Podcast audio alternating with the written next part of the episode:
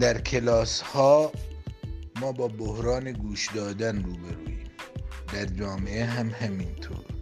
در روابط زن شوهر هم همینطور و در همه تعامل ها واقعیت این است که اگر گوش ندهید نمی‌توانید فکر کنید.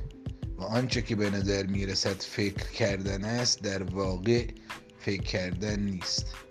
فقط چیزهایی است در ذهنتان که می‌خواهید آنها را بگویید.